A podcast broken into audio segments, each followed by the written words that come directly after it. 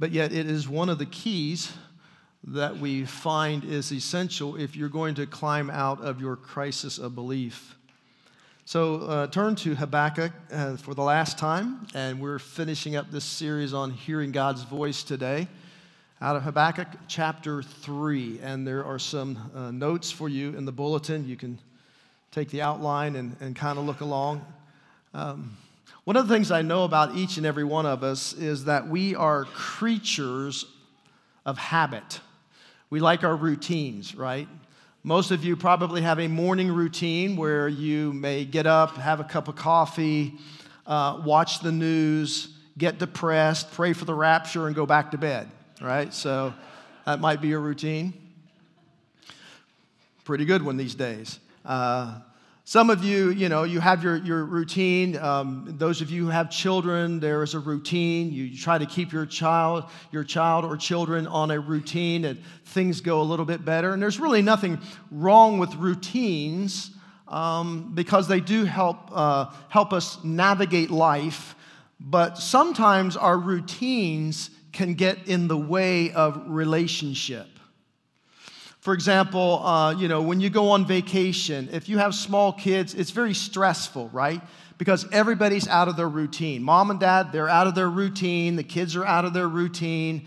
And so, you know, when I was young and uh, foolish, now I'm just old and dumb, but when I was young and foolish, uh, our children were small and I had two daughters and they had bladders about the size of a dime, you know, and they're always wanting something to drink and you stop at every bathroom between here and wherever you're going. Now, my goal uh, uh, when I traveled in the car for vacation was how many miles can I conquer today? All right, how many miles? I got to conquer them. I got all, my routine is all mapped out. Here's how far we're going to get.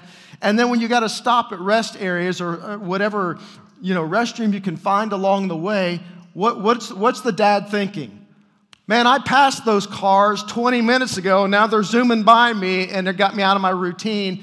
And then so that disruption of routine creates conflict in relationship because now you're all steamed at your kids because they can't hold you know their liquids and then you're you're getting agitated with them and then your wife is like snapping back at you and you're and then it just it just disintegrates from there am, am i alone in that all right, men, fess up, because I know I'm not alone in this, because uh, we're, we're conquerors, right? We want to conquer miles. So, so routine is good in life, but routine is not good if it disrupts a relationship. Uh, another example would be uh, the relationship between a husband and a wife. Sometimes that relationship becomes nothing more than routine, and then the couple stays together for years only for the sake of the children. And then when the children grow up and leave the house, all of a sudden, uh, because the relationship was built on nothing but routine, now the husband and wife don't even know each other anymore. And we have discovering that the second highest time of divorce is among empty nesters. Because life was all about the routine built around the children, but at the cost of the relationship between the husband and wife. And now they don't even know each other anymore.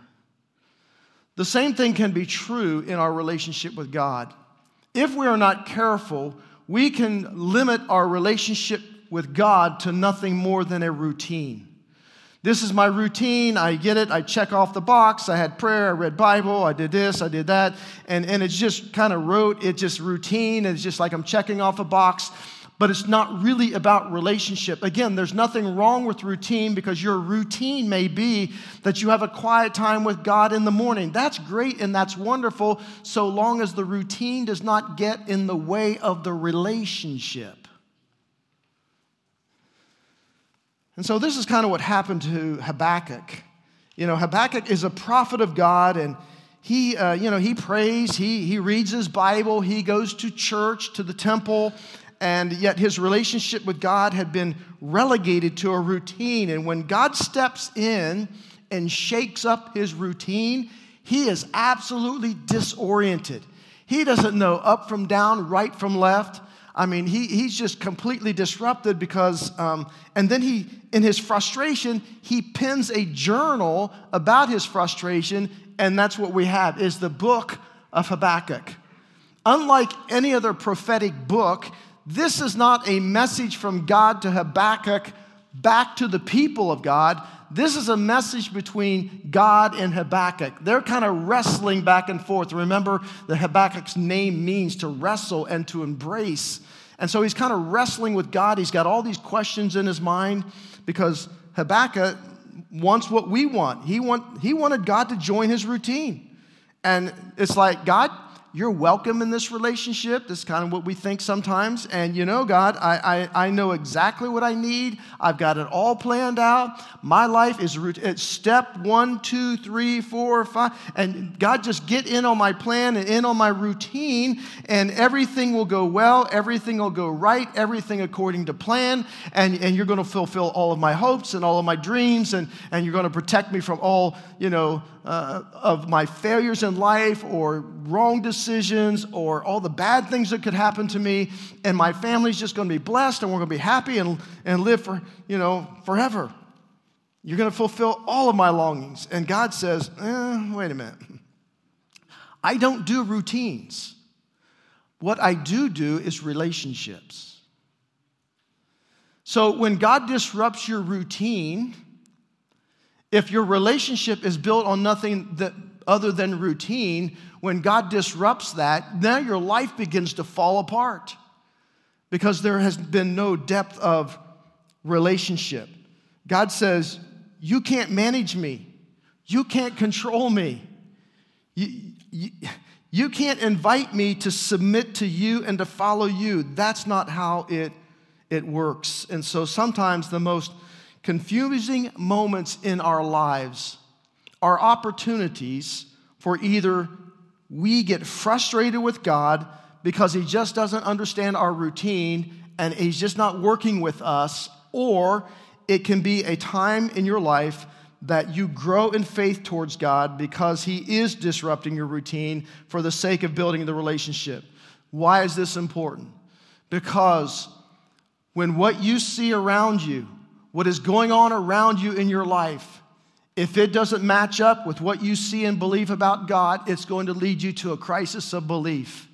How you respond to that crisis of belief will be largely determined on whether or not you just have relegated God to a routine in your life as opposed to a deepening relationship. It's a world of difference.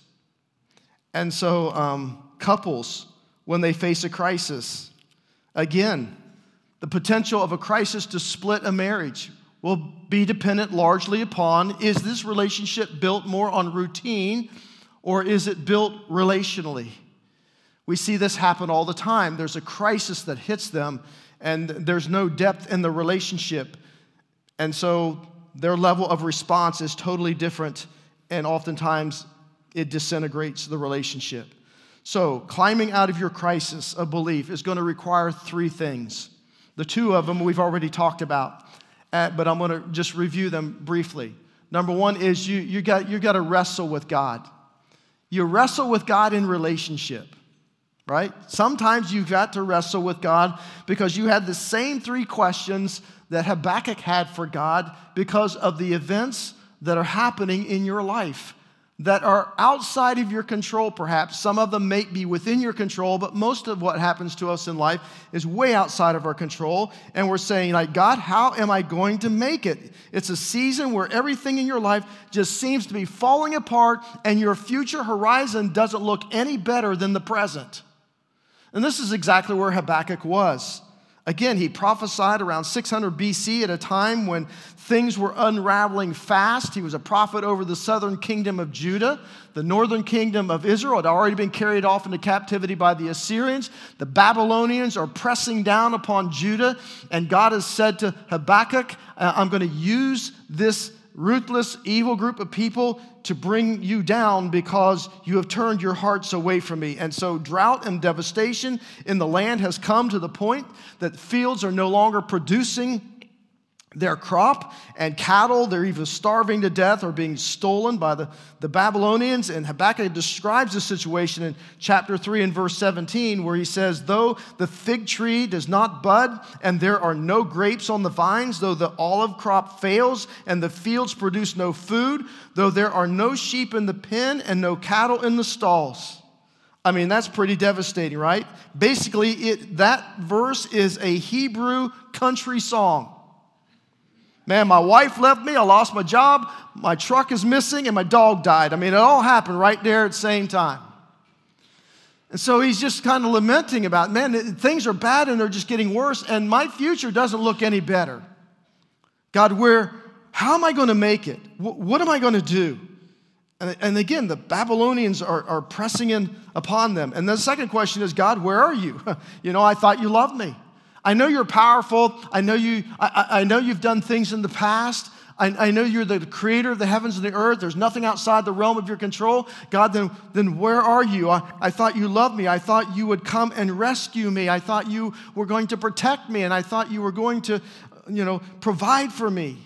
And so he's wrestling with God to make sense of it all. You've been there, right? You, you've had wrestling matches with God. This is not new in Scripture. Jacob wrestled with God. There are a lot of people that wrestle with God because there's a lot of things that can happen because we are fallen people in a fallen world that creates so much pain and, and just uh, breakdown within us. And then this third question God, how is this even remotely fair? Again, Babylon was causing Judah all kinds of problems and uh, they were more wicked and, and, godless than the nation of Judah had become. And so Habakkuk asked the question God, how's this fair that we go through this while the Babylonians seem to be getting off scot free? Everything they touch seems to turn to gold for them. How is that fair? I thought you were God. I thought you loved us. I thought you promised to provide for us and protect us. And so look in verse uh, chapter 1 and verse 13. He says, Lord, your eyes are too pure to look on evil. You cannot tolerate wrong. Why then do you tolerate the treacherous? He's speaking of the Babylonians. Why are you silent while the wicked swallow up those more righteous, being Judah, than themselves? Or he's speaking of himself. How can you take someone more evil than me to swallow up me, the lesser of the two evils? In essence, God, if you're good, you would. If you could, you should. Since you're not, it it means you aren't. You must not be good. This is kind of the wrestling match. God, if you're good, then why is this happening? Why are you not intervening? God, if you love me, if you care about me. Now, I'm sure that there are times in your life and when you which you have asked those very questions and you have wrestled with God over these very issues, especially when they're personal. And there are a lot of personal things that happen to us. And so we wrestle with God as we try to climb out of this, this pit that we're in, out of this valley. The second thing is then what Habakkuk did is he waited on God. You have to wait upon the Lord. In chapter 2, you'll recall it says, uh, he says in verse 1, I will look to see what he will say. I'm going to go up on the ramparts and I'm going to look to see what he's going to say to me and what answer I'm, I am to give to this complaint. Then the Lord replied, Write down the revelation, make it plain on tablets. In other words, make it permanent so that a herald may run with it. For the revelation awaits an appointed time. It speaks of the end and will not prove false. Though it linger, wait for it. It will certainly come and will not delay. And so God says, I want you to listen, I want you to write, and I want you to wait. Remember, this is about relationship. Now, here's the problem that we have oftentimes with relationship is that we take relationship and we turn it into routine. And one of the ways you know that you have turned it into routine is you say something like, God, this is just one more thing I've got to do. This is just one more task. This is just one more. I've got so much to do every day. God, I've got to get up and I've got to spend time with you and in your word. And, and, and I feel guilty if I don't do it. It's just one more thing added on my day. And, and I'm about to break now. One more straw is going to break this camel's back. And then all of a sudden, rather than relationship, uh, we've made it routine. And now we're ticked off about the routine, right? And, and so there's just this friction between us and God. You know, how, okay, God, um, how, how many minutes? How many minutes of the day do you need from me? How many hours should I spend in prayer? Just one more job, one more task. And in your mind, whatever you do, it's never enough, right?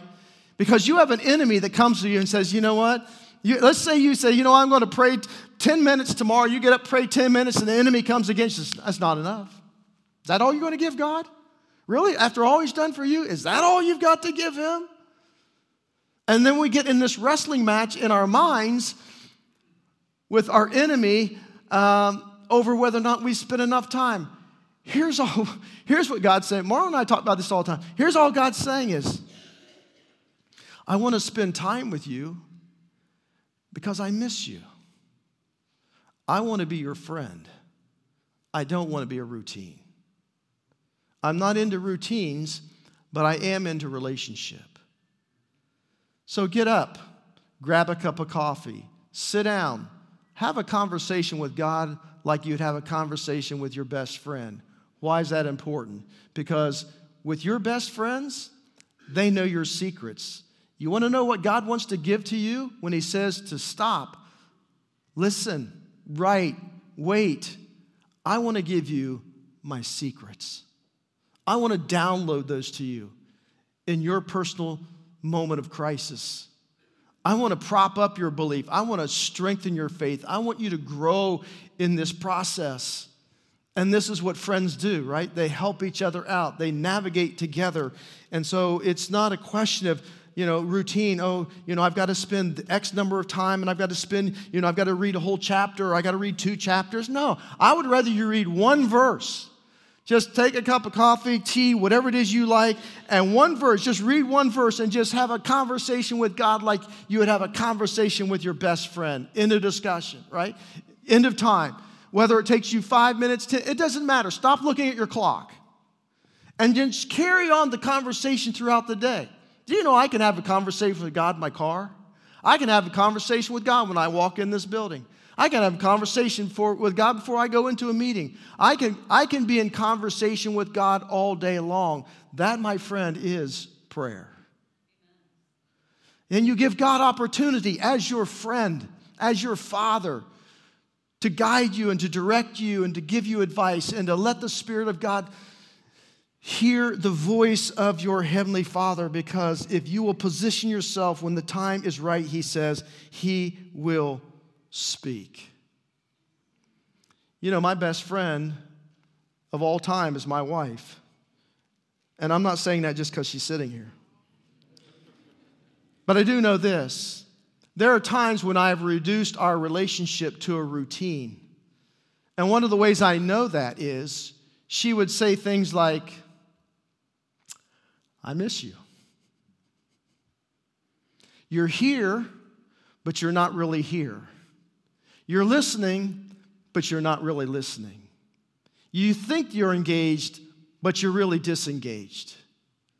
And so the relationship had been reduced to routine. It wasn't really about relationship. So one of the things we do is Friday is, Friday is my Sabbath day. It is a day in which I do, I, I do not do what I do for a living, which is being a pastor. I have to disengage, I have to disembark from the church. Because when I had reduced our relationship to routine, my wife said to me, The church is your mistress. How do I fight against God? Those are sobering words. And so Friday's my Sabbath. It is the day that we spend together, and it, it better be really important if you're going to if, if we're going to be apart or doing separate things. Now that happens obviously from time to time, but it's it's about again building relationships. So here's the third aspect in chapter 3 is that we not only wrestle with God and we wait upon him, but we worship the goodness of God. We worship the goodness of God. The word worship means to praise, to exalt, to uh, glorify. Notice what it says in Habakkuk uh, 3:1, a prayer of Habakkuk, the prophet on Shigionoth. You say, what in the world is a Shigionoth? Well, more than likely, it is a musical term. In other words, Habakkuk is going to take his prayer and he's going to turn it back to the Lord as a song of worship and praise. Even though everything around him is disintegrating, although as he looks out onto the horizon, it doesn't look any better, he's going to choose as an act of his will to trust his heavenly Father and he's going to offer this prayer as a, as a praise offering to the Lord, even though he doesn't know how things are ultimately going to turn out. He knows who ultimately holds his future in his hands. I mean, Will Smith, I think, picked up on this le- later and called it, you know, get shiggy with it, but uh, I'm not sure what that means. But notice what he says Lord, I have heard your, of your fame. I stand in awe of your deeds, O Lord. Renew them in our day, in our time, make them known. That word renew, in our day, in our time. In other words, Lord, remember, remember mercy. In wrath, remember mercy. There is a season. God, uh, you came to Timnah and the Holy One of Mount Paran, Selah. That's a pause. And so he goes into, and here's how we offer up this worship. He says, I want you to renew. It's the Hebrew word shakah, and it means to renew, to revive, to restore. Um, God, I remember how you used to do this. I remember how you used to do this. Now, now do it again. I need to get into God's presence and have a conversation with Him. Listen, your problems will only be resolved as you enter into the realm of God's presence. He is the problem solver. And even if the problem around you is not being solved instantaneously, God has the power and the ability to bring such peace deep within your soul that surpasses all human understanding, Paul says, that guards our hearts and our minds. And Paul said, When does that come? It comes when we pray and we petition with thanksgiving to the Lord. It is an offering of praise to Him that He brings this sense of peace as God is operating in our lives. God, I want resolution to my problem. God says, I want I want relationship in my presence. I want to burst your routine out of the water because I'm not interested in routine. I'm interested in relationship, and relationship is experienced in my presence. And so he's going to spend time praying to God and crying out to Him and being honest with God. And he's journaling this prayer life, and we have it before us in this book. You know, as a new Christian, I thought, you know, um, when I was a brand new believer, I thought, well, what's the purpose of prayer, anyways? I mean, why, why do I need to tell God what He already knows? Right? I mean, you tell me God's all knowing, and then you tell me I got to tell Him what He already knows. Why would I do that? Or, uh, or is prayer just telling God what I want? and then him doing what I want. Is, is that really what prayer is all about? And so, as an early believer, I was really very confused about prayer.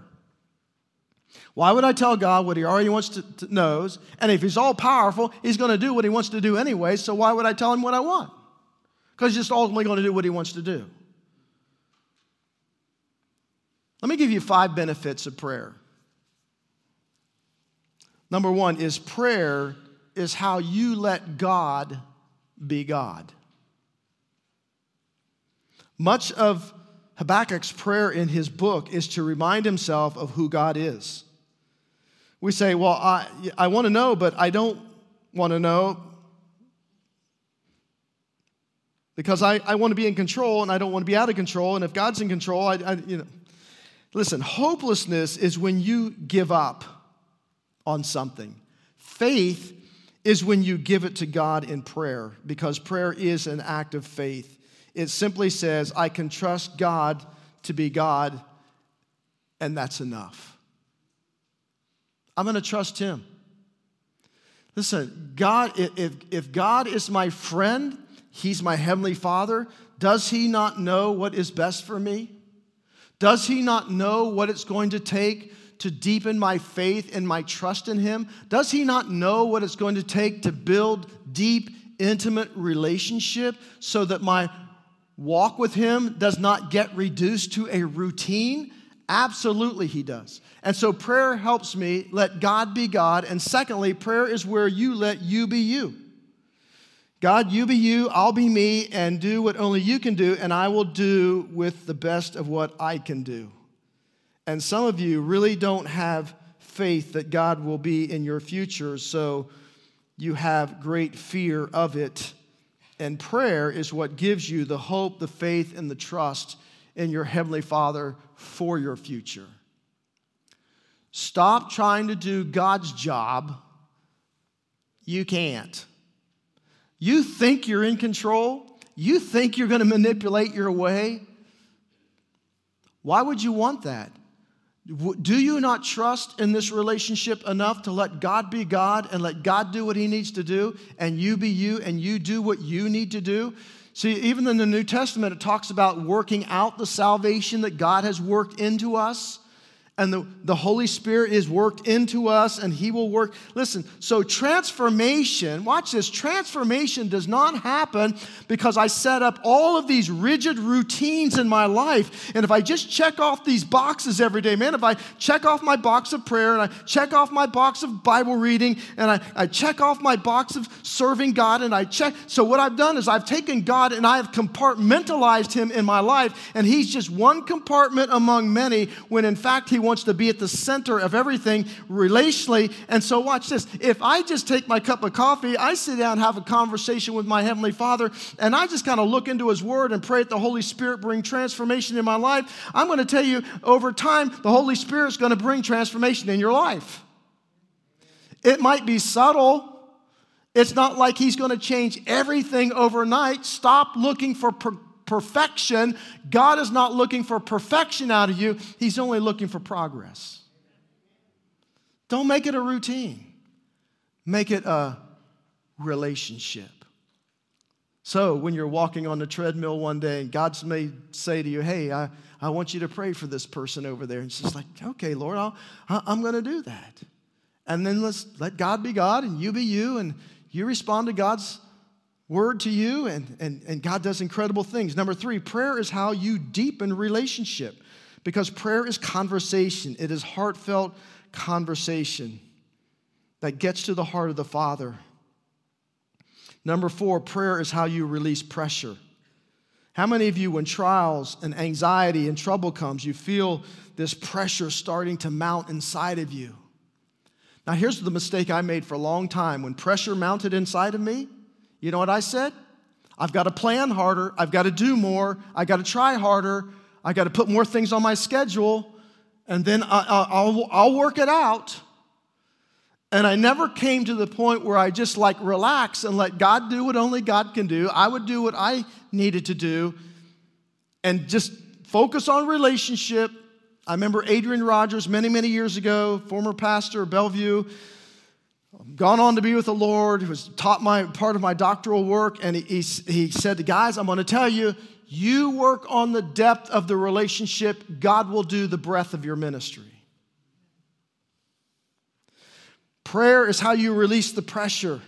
It's like the relief valve on the side of your hot water tank. You may not know you have one, but you do so that if the pressure inside of that hot water tank begins to build and exceed the pressure on the outside of it, that valve goes off and relieves the pressure in the hot water tank. If that valve fails to function, that tank will explode in your household. Not to bring fear into you, but uh, yeah. So that's what prayer does. Is prayer is our release valve. I'm just I'm just telling it to my heavenly father and I'm, I'm just pouring my heart out otherwise what i will do is i will in my brokenness i will start self-medicating right? And you know what your self-medication mode is whatever it is for you. But god doesn't want us to self-medicate. He wants to heal the brokenness. He wants to release the anxiety. He wants to release the fear. And so here's number five. Prayer is how you transfer the burden over to the lord. It's the transfer model. I'm having conversation with my Heavenly Father, and I'm transferring my burdens over to Him every single day. I just transfer, I up, unload it, unload it. It's not that I don't have any responsibility or I'm not to do anything, but I'm not to carry the burden. Get the rocks out of your backpack. Because if you don't, I'm guarantee you, you are going to collapse. You're going to fold under the pressure. You're going to explode.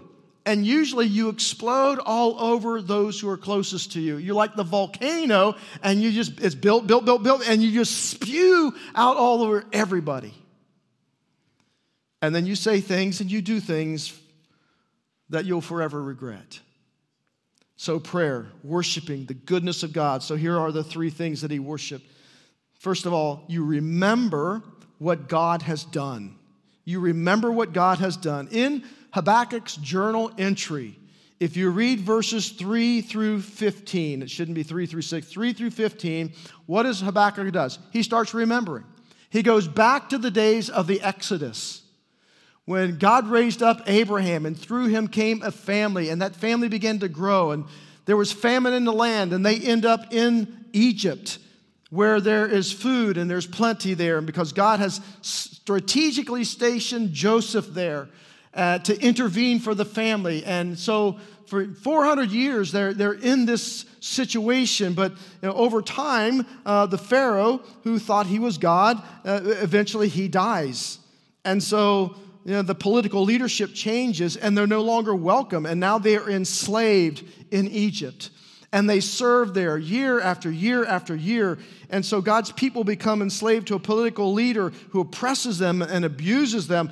And they start crying out to the Lord in the midst of their oppression. And God answers their prayers. And He raises up Moses, that mighty leader, and brings Moses into Egypt to deliver His people out of Egyptian bondage. And so Habakkuk's saying, I wonder, I wonder what it feels like to live under such oppression. I, I wonder what it feels like to be under a political rule where you're abused by a tyrant and mistreated and your rights are taken away. But he says, I remember the fact that God brought a deliverer and brought them out of that enslavement. I remember that. And he remembers that God answered their prayers, which gave them faith and gave him faith. And he remembers that God delivered them and gave them hope, and he can deliver him. And he reminds himself that God crushes Pharaoh through a, a series of plagues and delivers them out of Egypt. And after their delivery, what did the people do? After God splits the Red Sea and they cross the Red Sea, and Pharaoh's armies bearing down on their backside, and God just crushes them under the weight of the water, and God starts directing his people in what is known as the wilderness wandering. And what, is, what do the people do? God's presence went with them. I mean, a pillar of fire and a cloud, and, and all of a sudden, they get mad at Moses because, like, Moses, you bring us out here to kill us? Uh, I mean, we're just like, there's no, there's no food, there's no water, there's none of this stuff. We want to go back to Egypt where we were slaves because we had leeks and onions. Those might have been mighty leeks and onions. All I can say, if you want to go back to enslavement, right? Just for leeks and onions. In other words, they were saying, Moses, we prefer routine, not relationship. They'd rather go back to Egypt and be stuck in an enslaved routine than to walk with the Lord in relationship because he wasn't the routine they expected him to be. Isn't it true that oftentimes we prefer routine, which is death to a relationship. Because we can't control the routine, we can't control God. And our future is uncertain, and our present seems to be moving nowhere. And so we wrestle with the fact that can I trust God in relationship, or can I control Him through routine? And so, this is where the Word of God comes into play for you. Open the Word of God, and you will probably hear the voice of God. God's Word is alive because it was spoken by an eternal God. Every word breathed out of his mouth is life. Read the Word of God. You have heard God.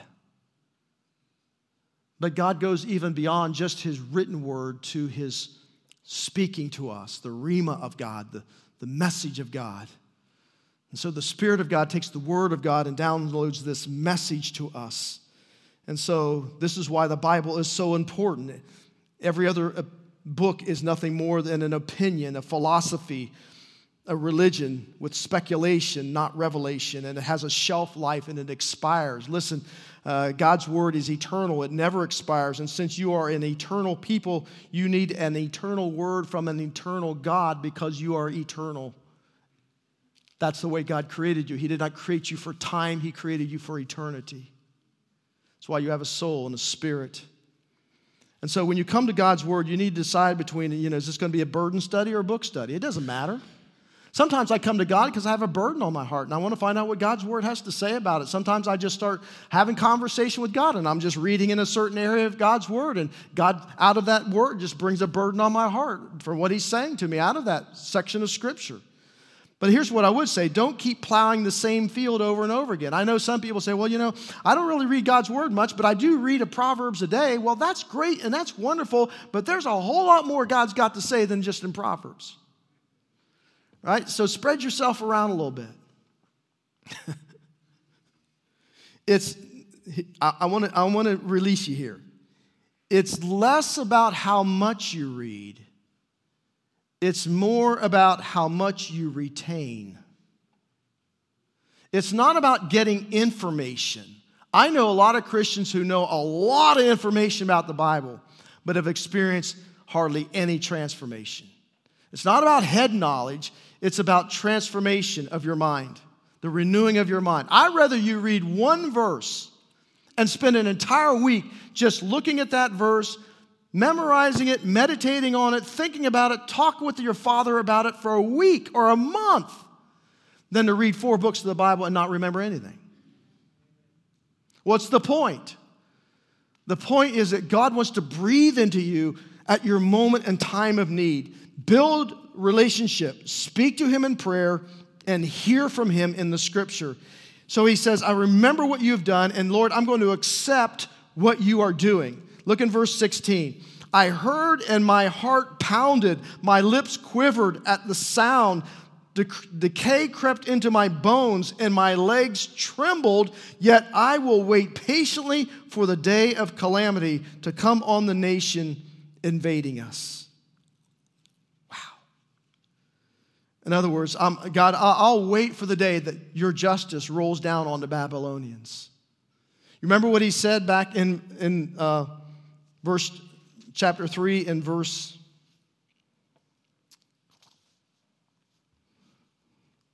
verse 2 he says in wrath remember mercy.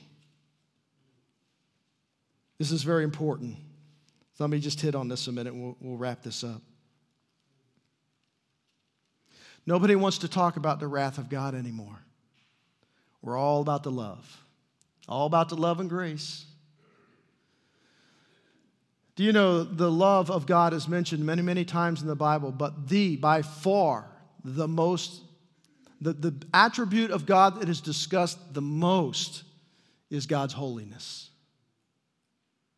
God is holy, and He is just and for our sakes, He is merciful.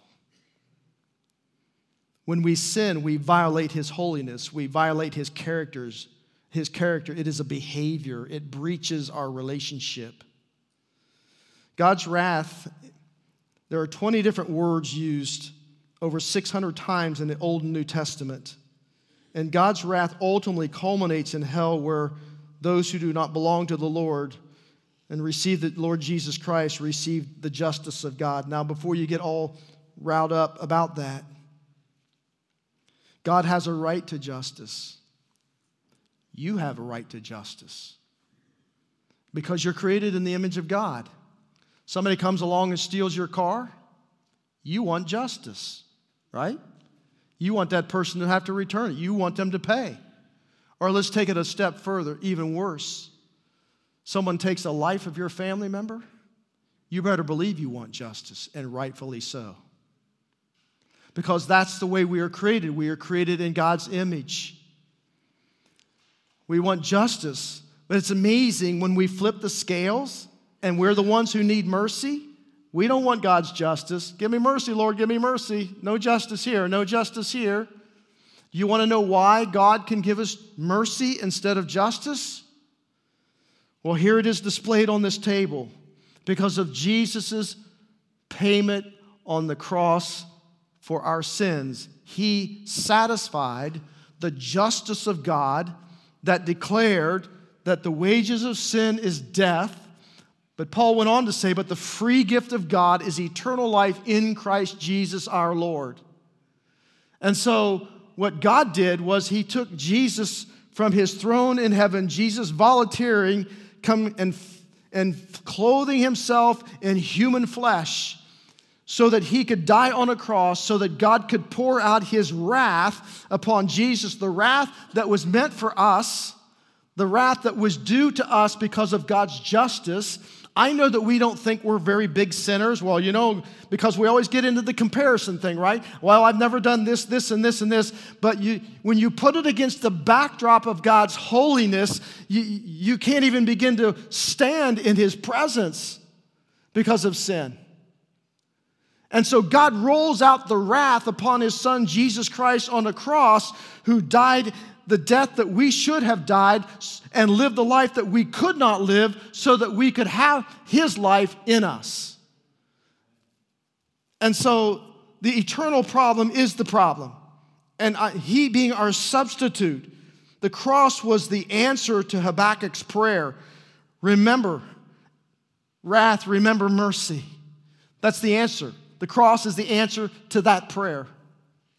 And Jesus goes to the cross and says, My God, my God, why have you forsaken me? The wrath of God was poured out on his son, and Jesus takes the place of wrath, and then he positions us in a place of mercy, right? Death to him, life to us. Condemnation to him, salvation to us. Unrighteousness to him, righteousness to us. And three days in the grave, he comes out of that grave conquering Satan and sin and death and hell and the wrath of God. And he lives today and he hears your prayers and he will forgive your sin and he will clothe you in his righteousness so that as God looks down upon us, no longer does he look at us through the eyes of justice, he looks at us through the eyes of mercy. That's why we're going to celebrate the Lord's table. It is an answer to Habakkuk's prayer that you and I, rather than receiving the justice of God, we receive the mercy of God through his son, Jesus Christ. And listen, sin is what puts us in a position of justice, but it is unbelief in the Lord Jesus Christ that will seal you in that position if you forsake him in this lifetime but it's through a relationship with Christ. How did we enter into that relationship with Christ? Because of God's mercy. It was the mercy of God who allowed the Holy Spirit of God to reach down into our sin hardened hearts in order to break uh, those hearts apart, you know, like softening the soil to be receptive to the truth of God's word and to pull the scales of blindness away, as Paul says it, so that we could see our need for Jesus. And He is the one who drew us into that relationship with Christ and if that weren't enough, He gave us the gift of faith that we could even believe in the gospel of Christ that enabled us to experience the Father's mercy. It's all God letting God be God. And then out of my freedom of human will, I responded to that call of God and I received Christ into my life just as you have. And so when we come and we are in these deep, dark valleys in this time of a crisis of belief, I reflect back. I remember what God has done for me from the moment of my salvation all the way throughout the course of my life. And I accept what God is doing because I know that God is doing a work in me that could not be accomplished in any other way if the Father has allowed it to be filtered through his hands. And then lastly, I trust what God will do. I trust what God will do. Here's what he says in verse 18 Yet I will rejoice in the Lord. I will be joyful, joyful in God, my Savior. The sovereign Lord is my strength. He makes my feet like the feet of a deer. He enables me to go to the heights for the director of music of my stringed instruments. I will rejoice. That's craziness. I'm going to rejoice. Yeah. It's the theme of Habakkuk. Remember what it is? Habakkuk 2 4 The righteous will live by faith. It is worship, it is what we do until we see what God does. Worship is trusting that God will show up and until we show up, we continue to rejoice and we fill our hearts with worship and adoration. Because otherwise, if we're not careful, and this is because of a lot of bad teaching concerning uh, uh, uh, worship, is that worship does not mean that if I'm worshiping my Father, that He's going to make sure that everything that is wrong is made right, and that life is always going to turn out the way I want, and nobody's ever going to get sick, and I'm never going to lose my job, and I'm, I'm never going to have to pray over a child who's, who's, you know, may have cancer, or kids who walk away from the Lord, or the, I'm never going to have a business that's going to fail, because many of you have gone through life and you have trusted God, you have worshiped Him, you have given Him your praise and adoration, you've built relationship, and yet some of you you have gotten sick, you've lost jobs, there's been divorce, kids have walked away from the Lord, businesses have failed. And so, because of bad teaching, when people say, well, no, no, no, no, God will protect you all the, from all this if you just come to Jesus and worship Him, because of bad teaching, a lot of people, when these things happen, they get angry with God and they walk away.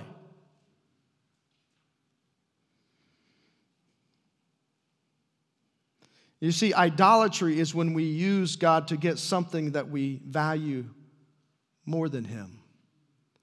And idolatry is the problem of the human heart.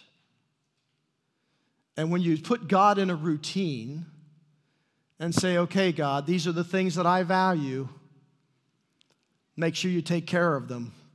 Because if you let one of them slip, I'm out of here it won't be very long before your heart begins to crumble. God does not exist to give you your idol. God exists to be the object of your affection, the center of your devotion, the cause of your adoration. If God wants to heal you, I'm going to rejoice with you. God wants to save your marriage, man, I'm going to rejoice with you. God grabs hold of those wayward kids and brings them back, I will rejoice with you. I will rejoice. If God flourishes you financially, I will rejoice with you. But you cannot use God to get something or someone that you value more than Him. And Habakkuk came to that understanding. Man, the reason why God's allowing this to happen is because idolatry has filled our hearts. Just go back to chapter one and read it carefully. And God doesn't exist to fulfill our idolatrous dreams.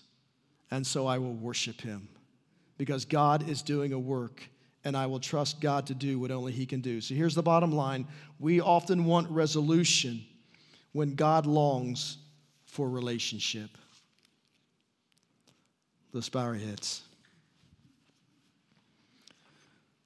Father, we thank you for the display of the Lord's table as we celebrate this together as a church family, as a body of believers. We are so grateful of the mercy, Lord, that it displays. That you have given us life instead of death, and salvation instead of condemnation, and righteousness instead of unrighteousness. You have brought healing to our spirit.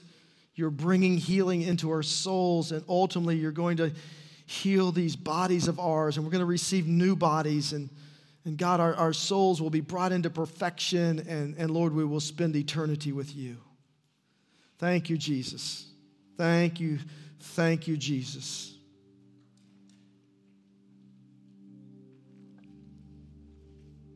Thank you for your mercy.